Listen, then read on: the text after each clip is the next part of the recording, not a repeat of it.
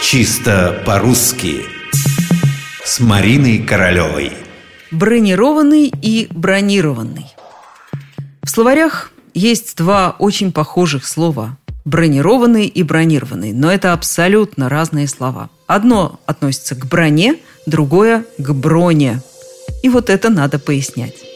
Броня Защитная обшивка. Помните известную песню «Броня крепка и танки наши быстро». Бронировать – это покрывать защитной обшивкой. Значит, машина бронированная, дверь бронированная, танки бронированные и бронепоезд тоже бронированный. То есть бронирование – это когда мы что-то покрываем броней. Совсем другая история – что-то бронировать. Бронируем мы, к счастью, гораздо чаще, чем бронируем.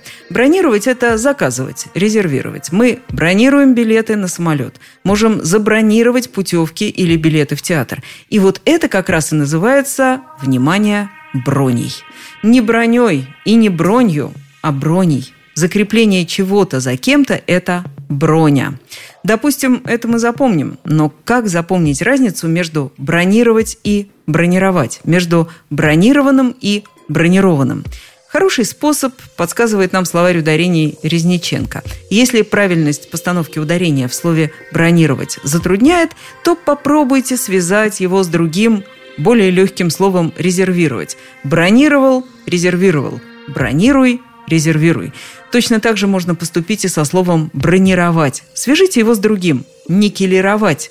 Корпус машины бронируют, а мелкие детали никелируют. Будет вам хорошая подсказка.